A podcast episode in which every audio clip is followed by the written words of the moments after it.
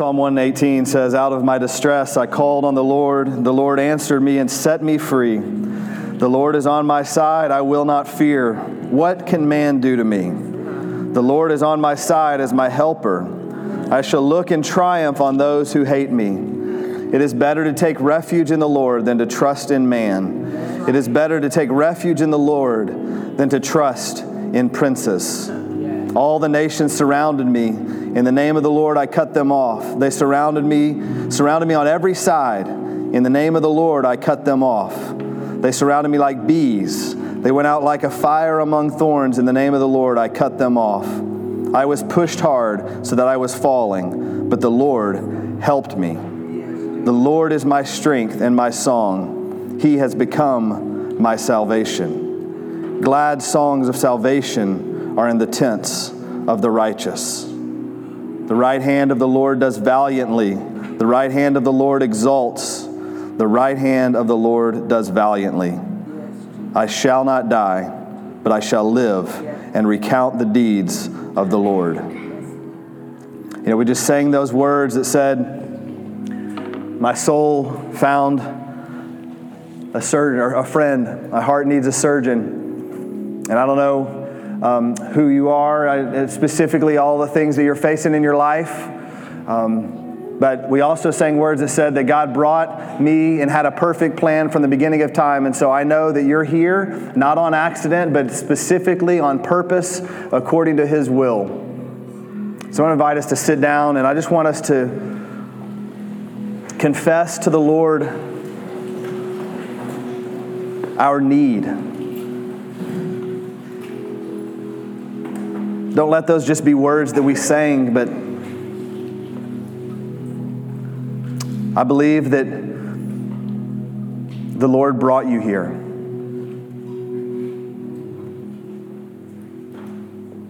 Do you need a surgeon? Are you sick? Not just physically sick, but spiritually, are you broken? Does your soul need a friend? The words of David that we just read, the song that we just sang testify. So many of us in this room testify that that friend has a name. His name is Jesus. And we have found that he is the friend who sticks closer than a brother. That he gives us hope.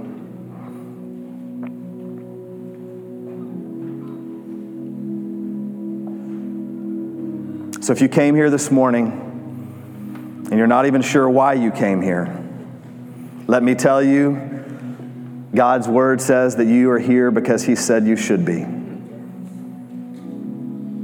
If you came here this morning hurting, maybe until we even began singing, you didn't even know how the depth of your need. But by the mercy of God,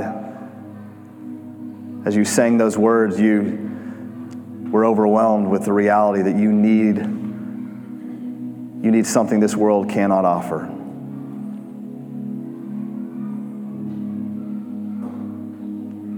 That I invite you, I exhort you to trust in the name of the Lord. Don't trust in men. Take refuge in the Lord, the Lord Jesus Christ. Who laid down his life for every bit of brokenness that you're experiencing right now. Every failure, every heartbreak. Jesus went to the cross, took God's right wrath for you.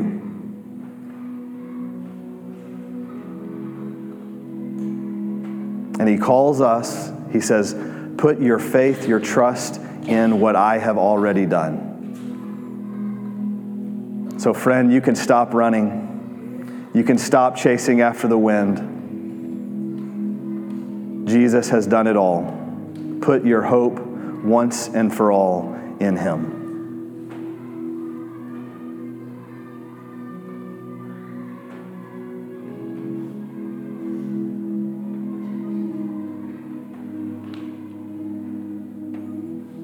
Every person in this room's head is bowed and their eyes are closed. And I'm just going to ask something I don't do very often. If you need a friend, a spiritual friend, your soul needs a Savior, raise your hand. You need a surgeon? Did you come in brokenhearted? Just lift your hand up. An act, physical act, a physical display of, I need you, Jesus. I can tell you that I need him.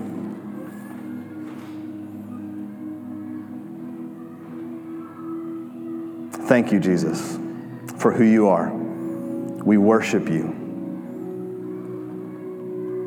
We give thanks for who you are. I do it all in the mighty name of Jesus. Amen. Amen. Well, good morning. My name is Ryan. I'm one of the pastors here at City Church, and it is uh, great to be with you this morning.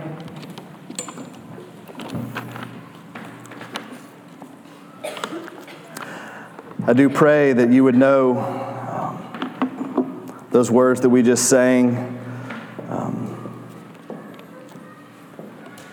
The words of Scripture that we just read are true, that we can find hope in Jesus. Um, there really is no other reason for us to gather here. Um, we can uh, do all sorts of great things, but the reason that we're here is because we collectively know, those of us that continually come together in this place called City Church, we know that we need a Savior. We know that we need Jesus. So we're not here because we think we've got it all figured out. We're not here because we're more righteous than the next. We're here because we have equality equality in our desperate need for a Savior.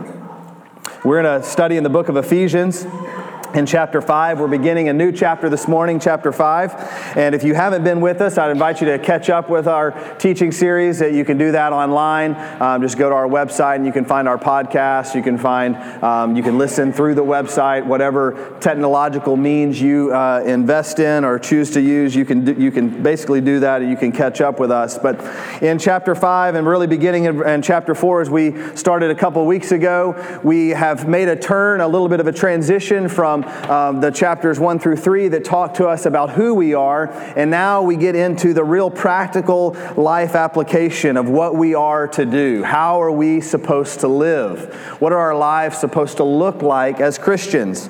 And I find it interesting how often that we think to ourselves, I don't know if you've ever had this thought. I've had this thought many times. And this thought, this question, in a sense, has been proposed to me many times in pastoral kind of conversations and counseling opportunities that we want to know what does God have to say about a particular matter? I don't know, did anyone this morning or this week find yourself thinking, I wish I understood, I wish I knew what God had to say about this? I need an answer. Y'all are not really in the mood to raise hands this morning, but that's where you could just probably say, I, I, needed an answer of something. I needed to know what I was supposed to do. I was confused. I didn't, I, and I, I wished, and you pled in your heart, you, you in, in, in a private prayer time, you probably thought to yourself, man, I wish God's word was more clear. I wish it was more specific. How often people, again, they come to me and they say, Hey, I'm considering this or that. I want to know, does, does God's Word have anything to say about that? And my answer is, Yes, God's Word has a lot to say about that, but not in those specific terms. We're going to have to kind of unpack a little bit. We might think thematically or think, um, uh, you know, more structurally. Uh, I, I joke a lot, but usually if I'm having a conversation with a man about marriage and I think to myself, I'm having maybe an internal conversation with Ryan about marriage, the answer is, Yes, I am supposed to die. That's what, the, that's what God's word said. I'm supposed to die to myself. And I have to remind myself of that, but I don't usually like to do that. That's not always in my, you know, it's not what comes more naturally, most naturally to me. But isn't it interesting that we would love to hear specifically, so often, God sort of fill in the blank or the answer to our question very directly. But when it comes to matters where he has already spoken explicitly clear, we find ourselves thinking, I better come to God's defense.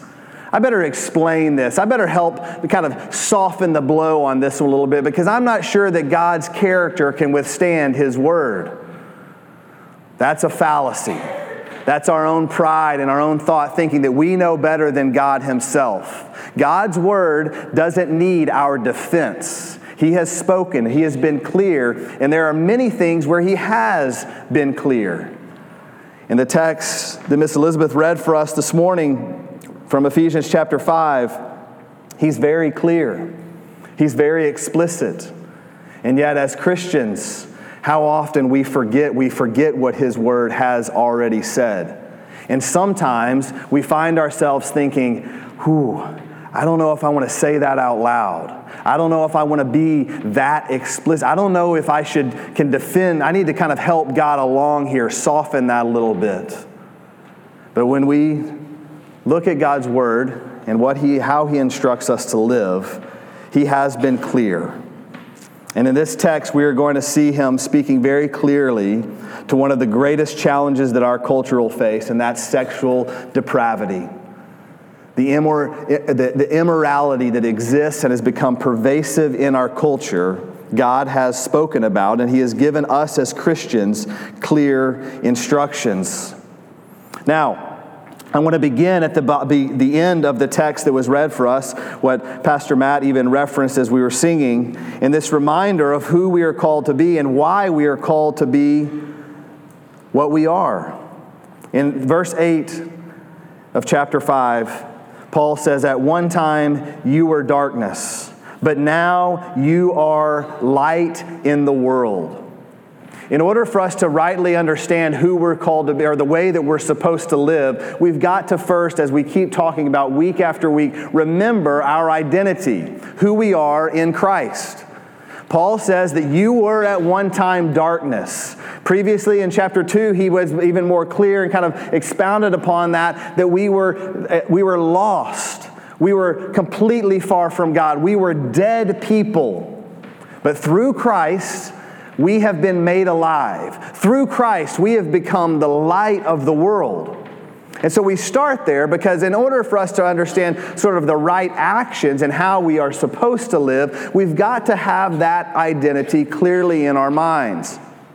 The reason that sometimes the church has failed to have a prophetic witness in, the, in, in, the, in terms of this subject, in the area of purity, in the area of moral and, and, and right living, is because we've wrongly put the emphasis on the action ahead of the identity.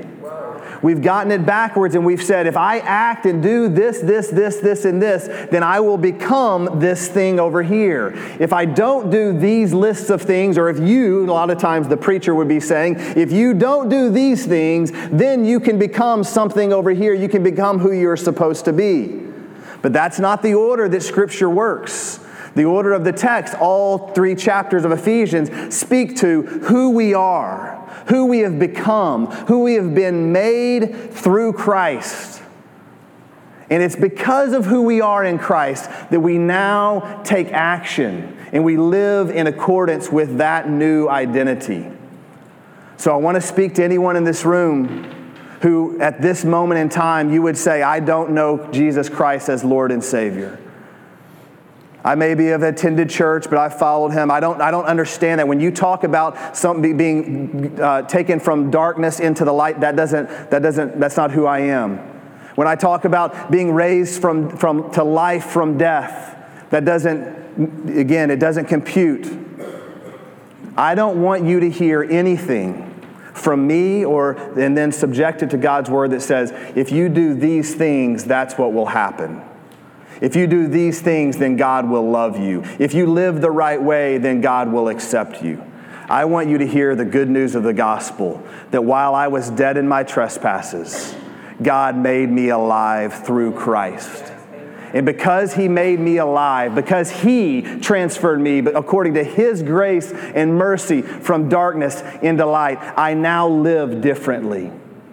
I live in submission to this word. He is now my authority. Don't get that backwards, friends. Don't hear, don't allow the enemy to try and convince you of that.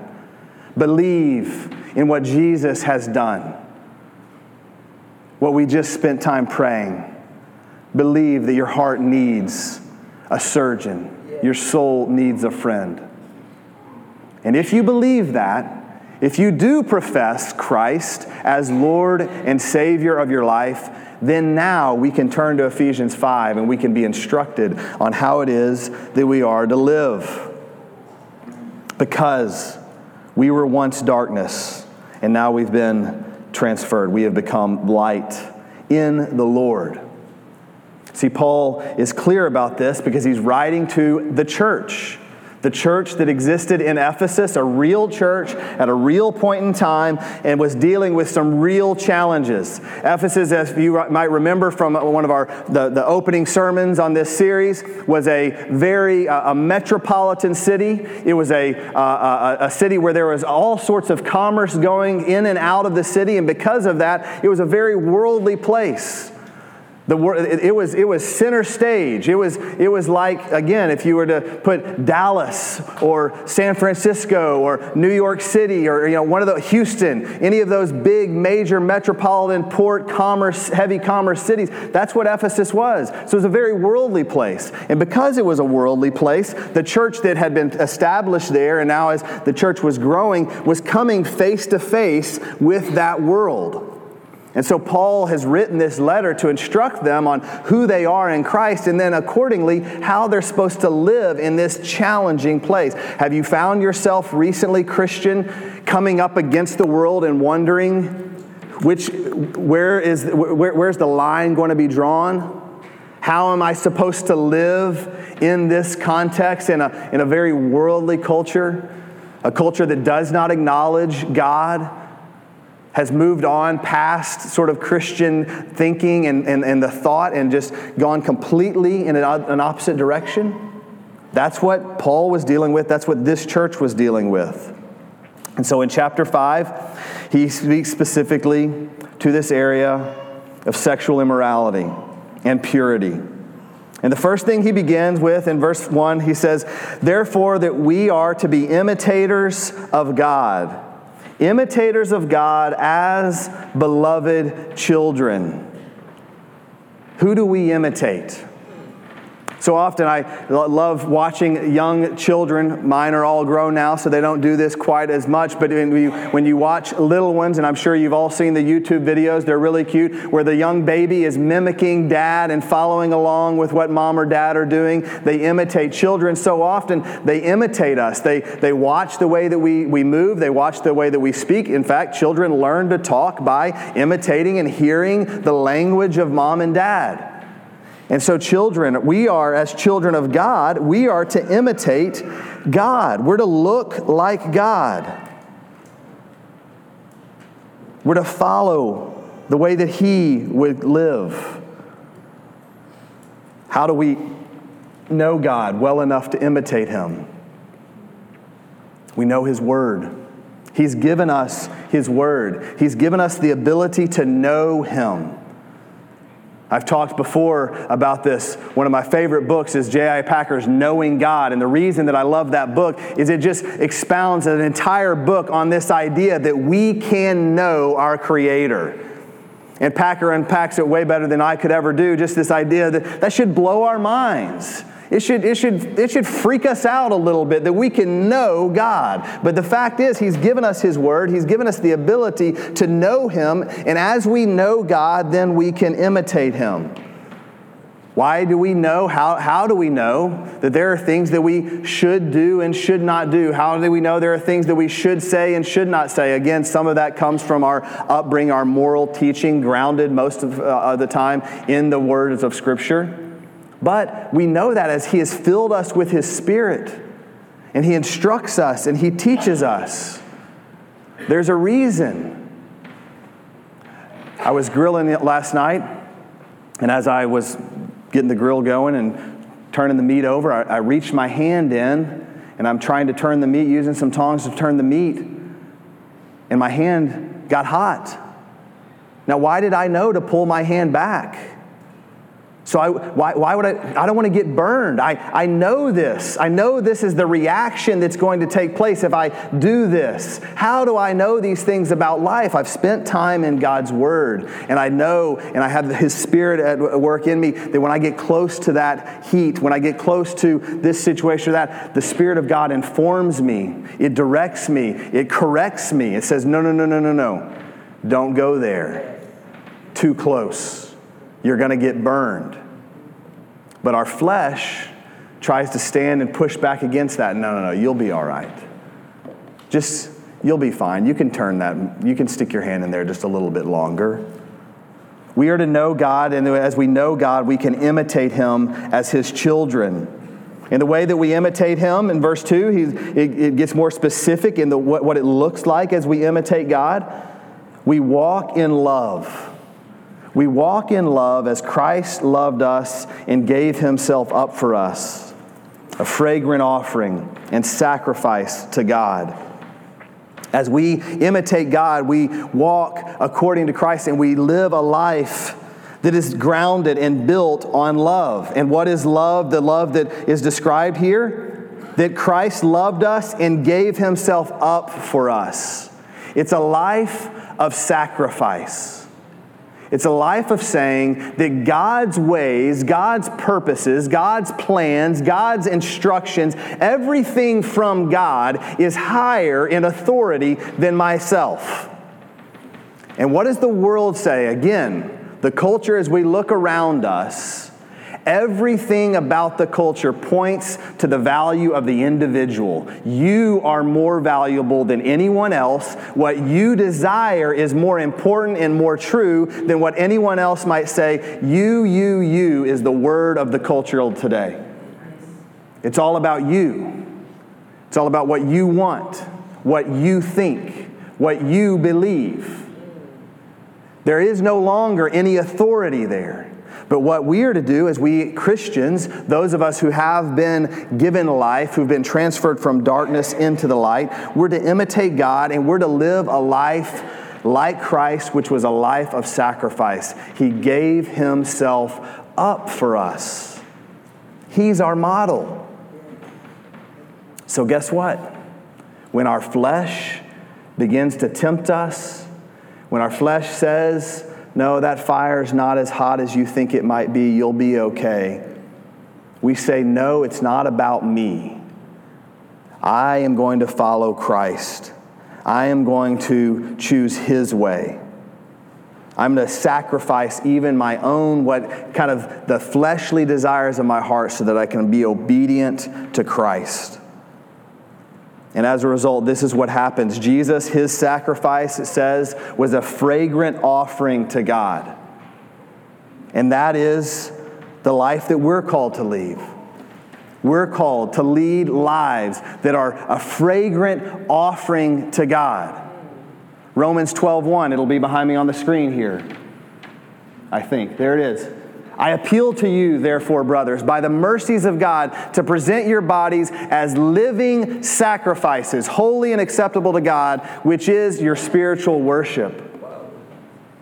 We are to live lives of sacrifice.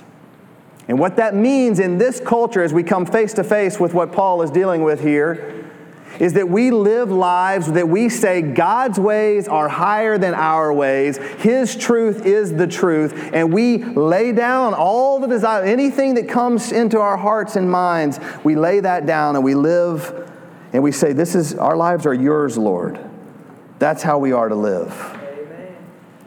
And so then he gets specific to the issue that this church, one of the issues this church was facing as he considers, as he's already raised our attention to the idea that Christ and being imitators of Christ must come first. But sexual immorality and all impurity or covetousness must not even be named among you as is proper among saints.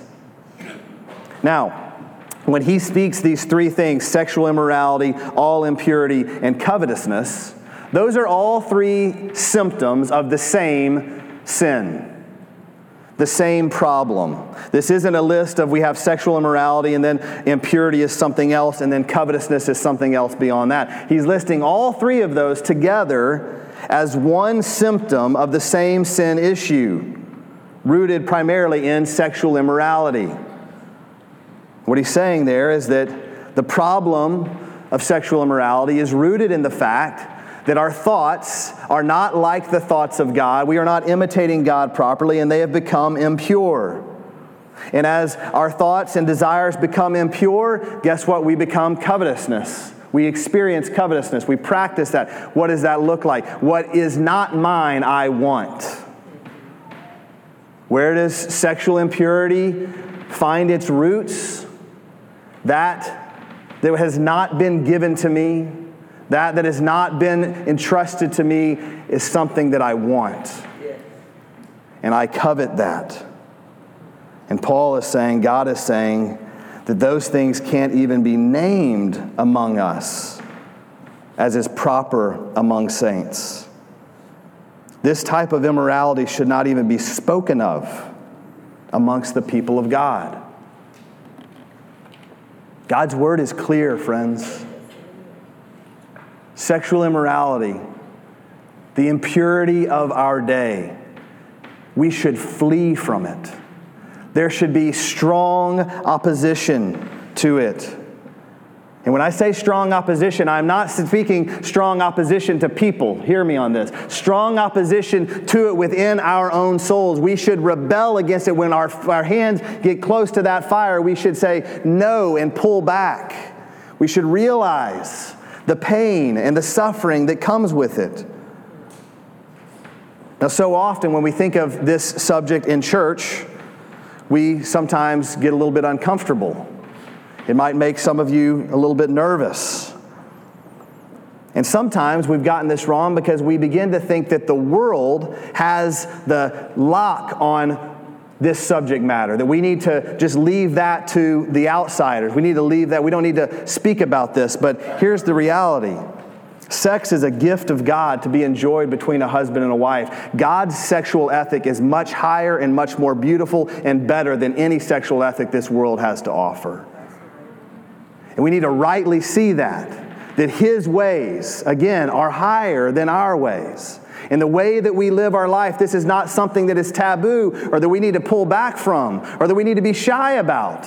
Yes, there is purity and those things involved, but what we need to recognize is that God's word is the one that is the, He is the source. And He is the one who speaks highly of sex. He is the one who has made it a gift.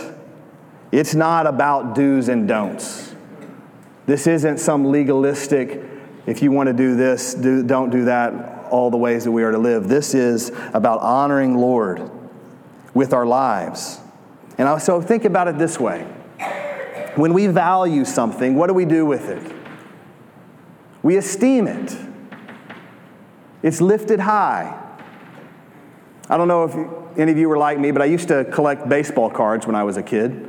And uh, Topps was, you know, the, the big brand, and you used to buy this whole sleeve of Topps baseball cards, and I'd go flip through them, and I'd find any of them that I thought were worthwhile. I never got lucky and found any, but as you know, there's at least used to. I don't know if this is a reality even exists anymore, if this is a, a, a mechanism of trading. But in, in, in, my day, this there was this was a value system. There, cards were more valuable than other cards, and if and if I had the card that was the, the, the most valuable, if I had a a, a Pudge Rodriguez rookie card or, a, or a, you know, something. I'm trying to think of a current day ball player. You can tell how old I am here. But if I had that card that was valuable, I wanted to protect it.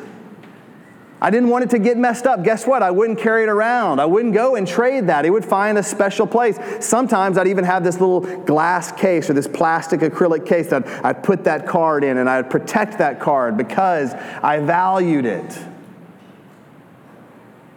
But the things that I don't care about, the cards that were all worthless to me, all of the Rangers cards, they were terrible when I was a kid, so they didn't mean anything to me. I'd trade, I'd, I'd carry those things around and I mean, passing them out like candy. It didn't matter to me. I didn't, I didn't hold it or protect it in any sort of the way. God's thoughts, God has esteemed sex, God has esteemed our relationships with one another, and they are a, protected case. They are set above. And you look at the world, what has the world done with sex?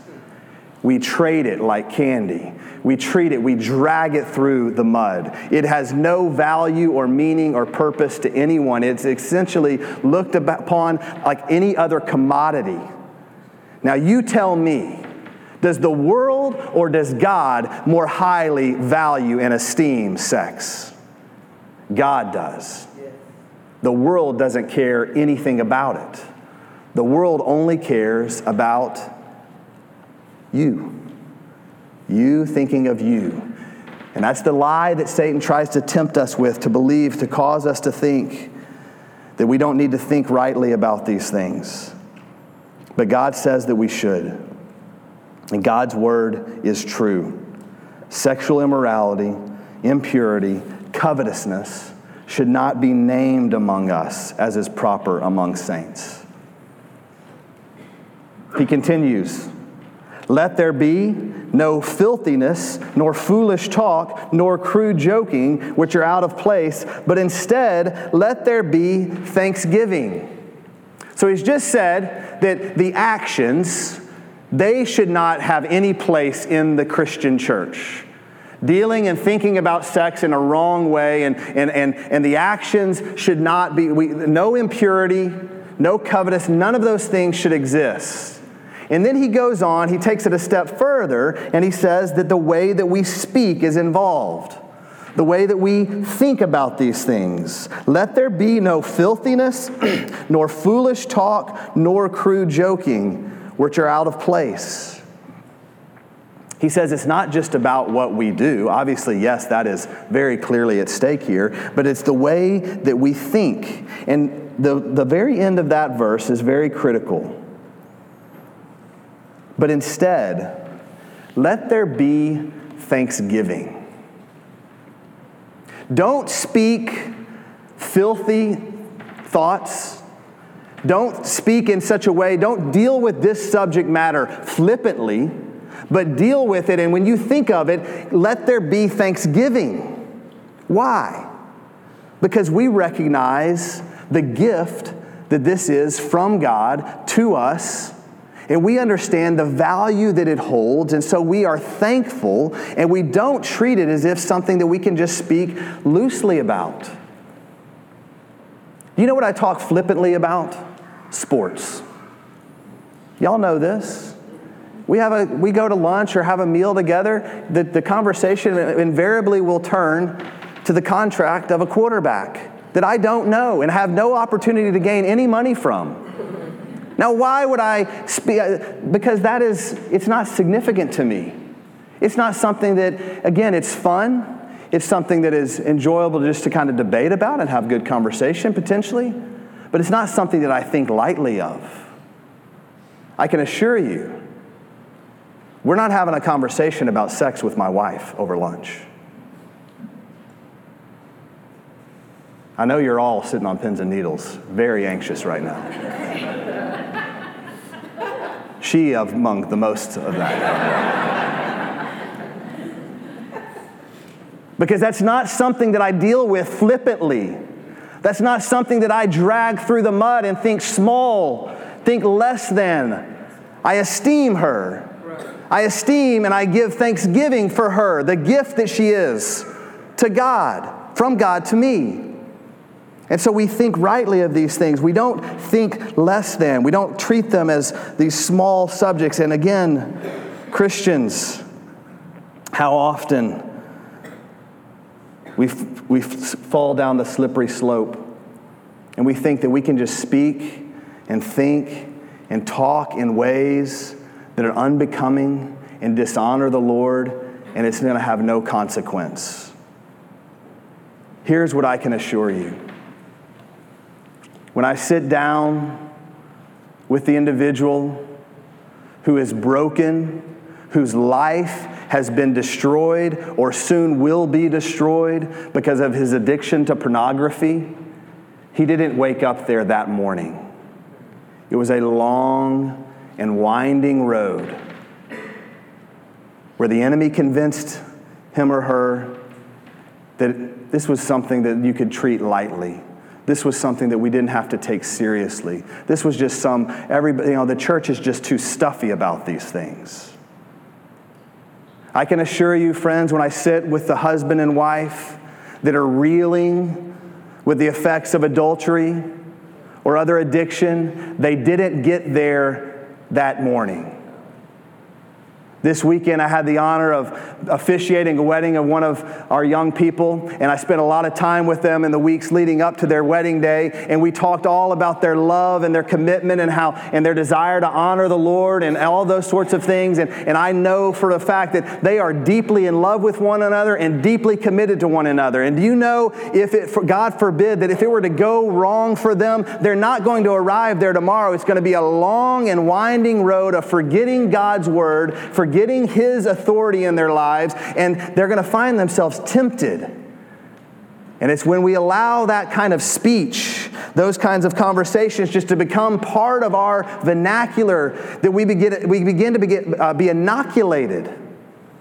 We don't realize how dangerous it is.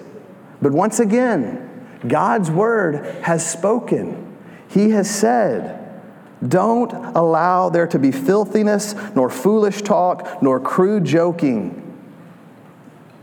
He doesn't do that because he's against you and your sexual relationship. No, he has given you, if you are married, a husband or a wife, if he has given you that gift, he is for you.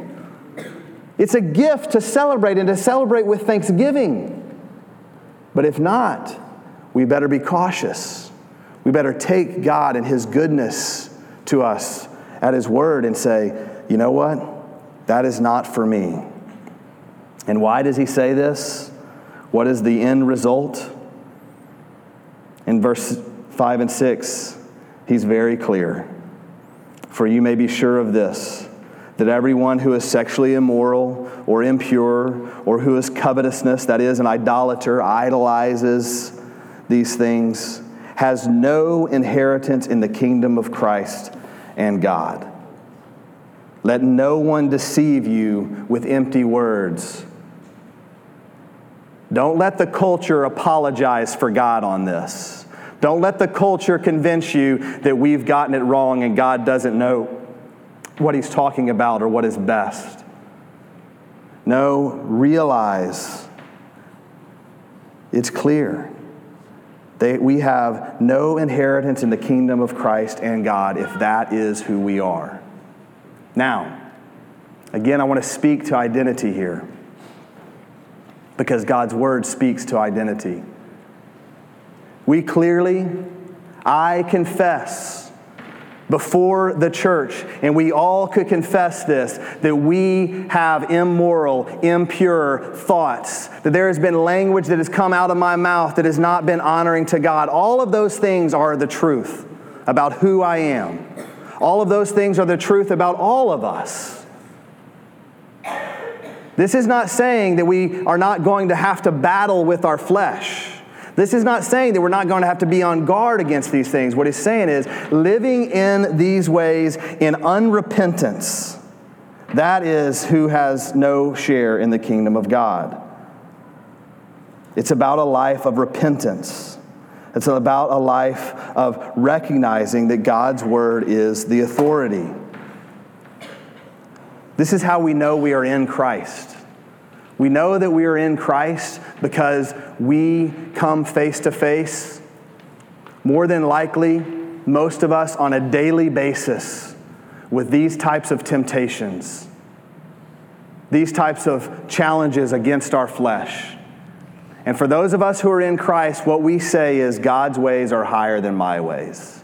We go back to the beginning. Therefore, be imitators of God as beloved children and walk in love as Christ loved us and gave himself up for us. We regularly lay down our lives before God.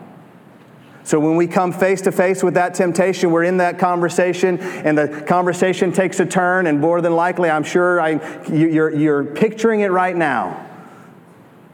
You're having this conversation with a friend, and the conversation begins to turn towards impurity, towards speech that would be unbecoming of a Christian, and the temptation is just to go with the flow, just to continue down the thread. But the Holy Spirit of God gives you a check in your spirit and says, No, no, no, no, no. Stop. Say no. Back out. Pull away. That's what the Christian does. And we say to ourselves, Yes, Lord. Obedience, imitating you, is what I'm supposed to do. For those that have no share in the kingdom of God, they never have that thought. That guard, that, that, that, that caution of the Spirit, and they just go full bore. And that's how our culture has become so divided and this has become so pervasive. Sexual purity must be a mark of the church. If our witness and who we are and who we testify to is at stake, it has to be something that we hold in high regard. We have to recognize the seriousness of this. Let no one deceive you with empty words. For because of these things, the wrath of God comes upon the sons of disobedience. The wrath of God against these things comes. So, what do we do? We live a life that says, I will imitate Christ, I will follow Christ. I will allow His word and His instructions to be the answer. You, you want to know how to live? You want to know what it should look like? Our thoughts, our speech, our actions should be pure. We should be known as a holy and righteous people, set apart not because we always do the right thing, but because we live lives submitted completely to God's word and to his authority. And when we find ourselves tempted and drawn into these kinds of conversations, filthiness, foolish talk, crude joking, which are out of place, our hearts and minds should say, No, caution, it's hot Pull your hand back. Abstain. And allow that, just that pulling back, to be a, a, a tangible witness to where your faith lies. Are you so concerned about being rejected by someone whose mouth is filthy and is full of crude talk that you would reject and turn away from God's holy word? Is that the people that we are? Or do we rightly esteem and understand the value of God's word and his authority and say, I'm going to listen to him and I'm going to follow him? I'm going to live as best I can, repentant and quick to live a life and to speak and to follow a life of purity. Let's pray and ask the Holy Spirit to help us. Holy Spirit of God, I thank you for the conviction that your word brings.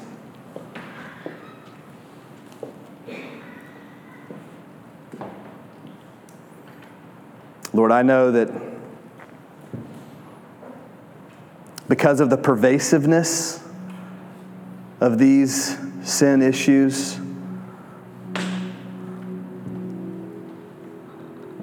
that this is a this is an uncomfortable subject matter.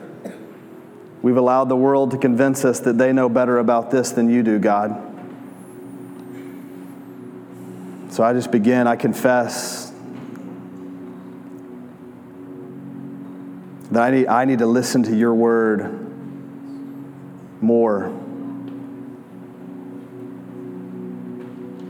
I need to esteem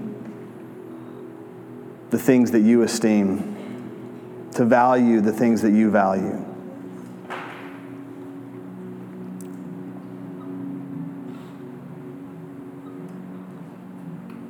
So I pray that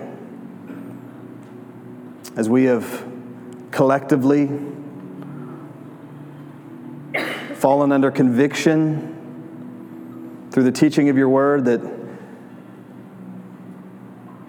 you would not just leave us there, Lord, but that you would, you would remind us of the Redeemer. You would remind us of your love for us.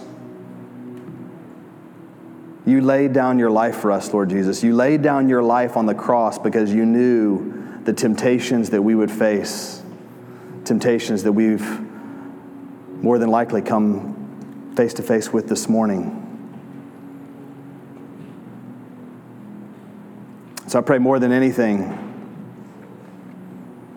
that no soul in this room would find or believe that they have right standing with you, God, because they have maintained any proper degree of purity. That's impossible for us.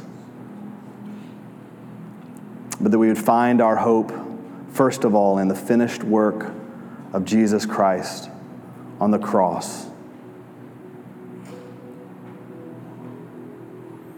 And I pray that you would help us as a people to be holy. Oh Lord, we, this world needs your church to take a stand for what we have been taught through your word.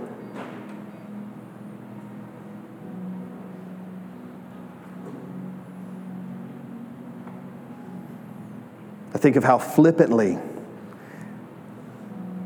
impure, unholy talk and thought just gets tossed around. Help us to be a people who live differently. Not so that we can be thought of as the right religious people. No, not at all, God. So that we, so that we can testify to you. So that we can testify with our lives and say that, that your ways are better than ours.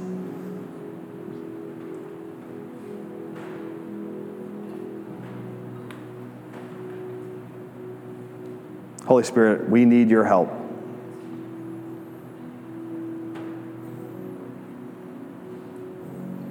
We need your help, Lord. Help us to be obedient. Pray these things in Jesus' mighty name.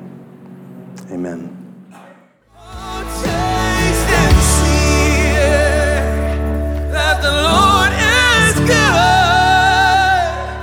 Thanks for joining us for the preaching of God's Word at City Church Melissa.